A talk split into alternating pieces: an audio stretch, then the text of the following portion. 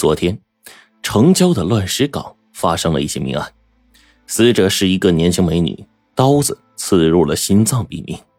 女尸半裸，上戴胸罩，下穿裤衩，尸体是用黑布条紧裹着的，身上没有其他伤痕以及性侵害的迹象。因为往来的人比较多，现场遭到了破坏，警方没能发现凶手的蛛丝马迹。唯一的线索是，死者的胸前有一个纸条。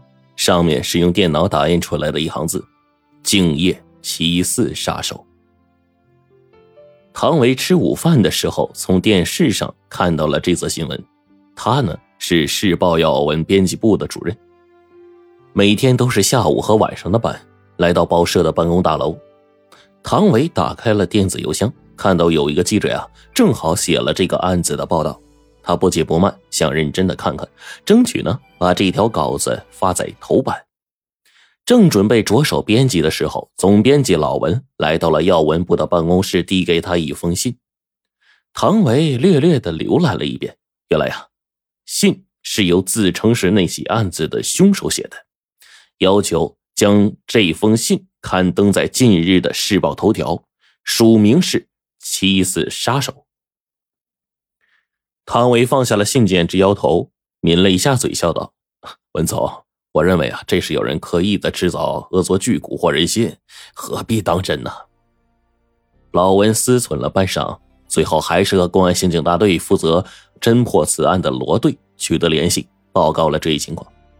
因为案情找不出一丝的线索而发愁的罗队啊，不仅是眼前一亮，当即开着车就来到了报社。读完这一封信之后，他的眉头。皱的就更紧了。那封信从里到外都是电脑打印的，信写的非常的简单，大致内容就是：乱石岗那些死者身上留有他写的一张纸条，上面的内容已经表明其身份了，并要求将他写的这一封信照原稿一字不漏的刊登在市报头版上，还说这是对死者家属负责。否则的话，他今后还将继续杀人，直到杀死七个美女为止，然后结束自己的杀手生涯。朗朗乾坤如此嚣张，岂有此理啊！罗队的心中充满了愤怒，拳头攥的是咯吱咯吱作响。办了这么多年的案子，还从没有遇到过如此猖狂的嫌犯。然而，凶手是谁呢？为何要疯狂的刺杀美女呢？其目的又是什么呢？“敬业七四杀手”这六个字究竟隐藏着什么意思呢？身为刑警，罗队自然是不敢掉以轻心的，当然是更希望这仅仅是一个恶作剧而已。但作为当地的一家党报，刊登这类信件势必是有被办报的宗旨啊！经过编委会的讨论研究，报纸决定不予刊登。死者的身份很快就查明了，叫黄媛媛，今年三十五岁，是一个小学的老师。两个月前离婚。经过调查发现，黄媛媛以前的丈夫啊就在深圳的呃建材市场经营，是由这个丈夫提出离异的。她根本不具备作案的时间，也没有作案的动机，基本上可以排除嫌疑。报纸呢虽说没有按照杀手的要求刊登那封信件，但是罗队啊。已经带领几名刑警荷枪实弹的埋伏在了城郊乱石岗附近。他们一连在乱石岗设了五天的埋伏，都没有发现任何可疑的刑警。加上之前周末下起了瓢泼大雨，警方就暂时撤离了埋伏区。然而，就在警方撤退的当晚，又一起死亡事件悄然发生。和乱石岗同一个位置，一个年轻女子被害了。和上次被害者是一样，刀子直刺心脏，一刀毙命。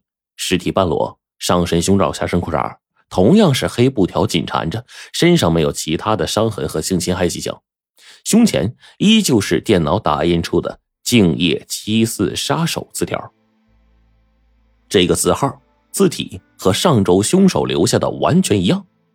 令人震惊的是，第二天下午。报社的文总编同样收到了一封和上一次一模一样内容的来信。这两起连环杀人案，尽管警方对外封锁了消息，但是许多人还是知道了连续发生的两起惊人相似的离奇凶案。美少妇们更加的惶恐不安呢，夜晚也不敢轻易出门，害怕碰到七四杀手。加之连绵的阴雨天气，整个城市笼罩在一片恐怖的气氛当中，阴郁而沉闷。既然凶手一再自称那个字条已经表明其身份了，很明显，那是对警方提出强烈的挑衅，藐视警察的侦破能力。看来现在的首要任务是破解字条密码。如果不能及时破译密码的话，凶手仍然是逍遥法外，残害生命。那张字条分明就是一个死亡请柬，短短的六个字里，到底隐藏了凶手的什么秘密呢？第二位死者的身份已经查明了，名叫李磊，今年三十四岁，是一个上市公司的财务人员，刚离婚不久，同样是丈夫提出的离婚。他没有作案动机，也没有作案时间。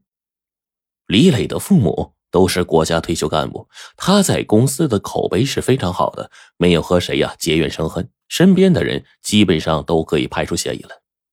法医同样没有在死者身上发现明显的指纹和成型的吻痕，就连胸前那个字条也只有死者本人的指纹。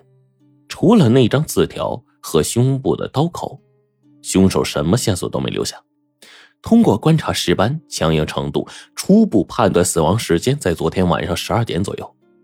警方顿感疑惑呀，这两起案子的受害者年龄、生活经历都极其的相似，凶手为何将目标选定为三十五岁左右的离婚少妇呢？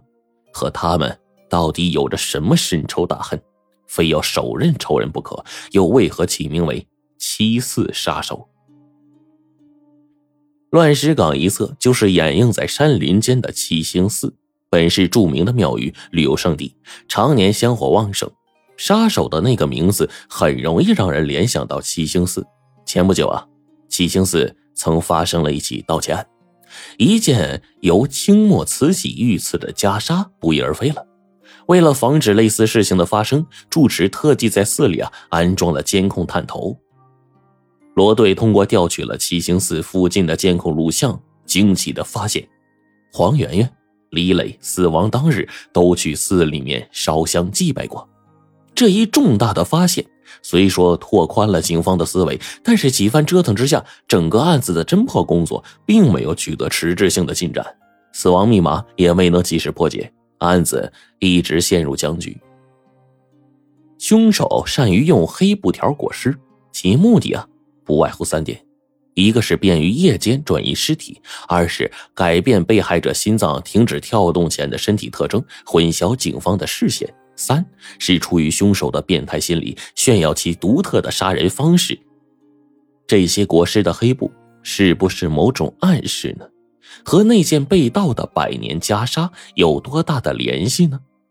专案组的民警深深思考着，努力寻求着破案的线索。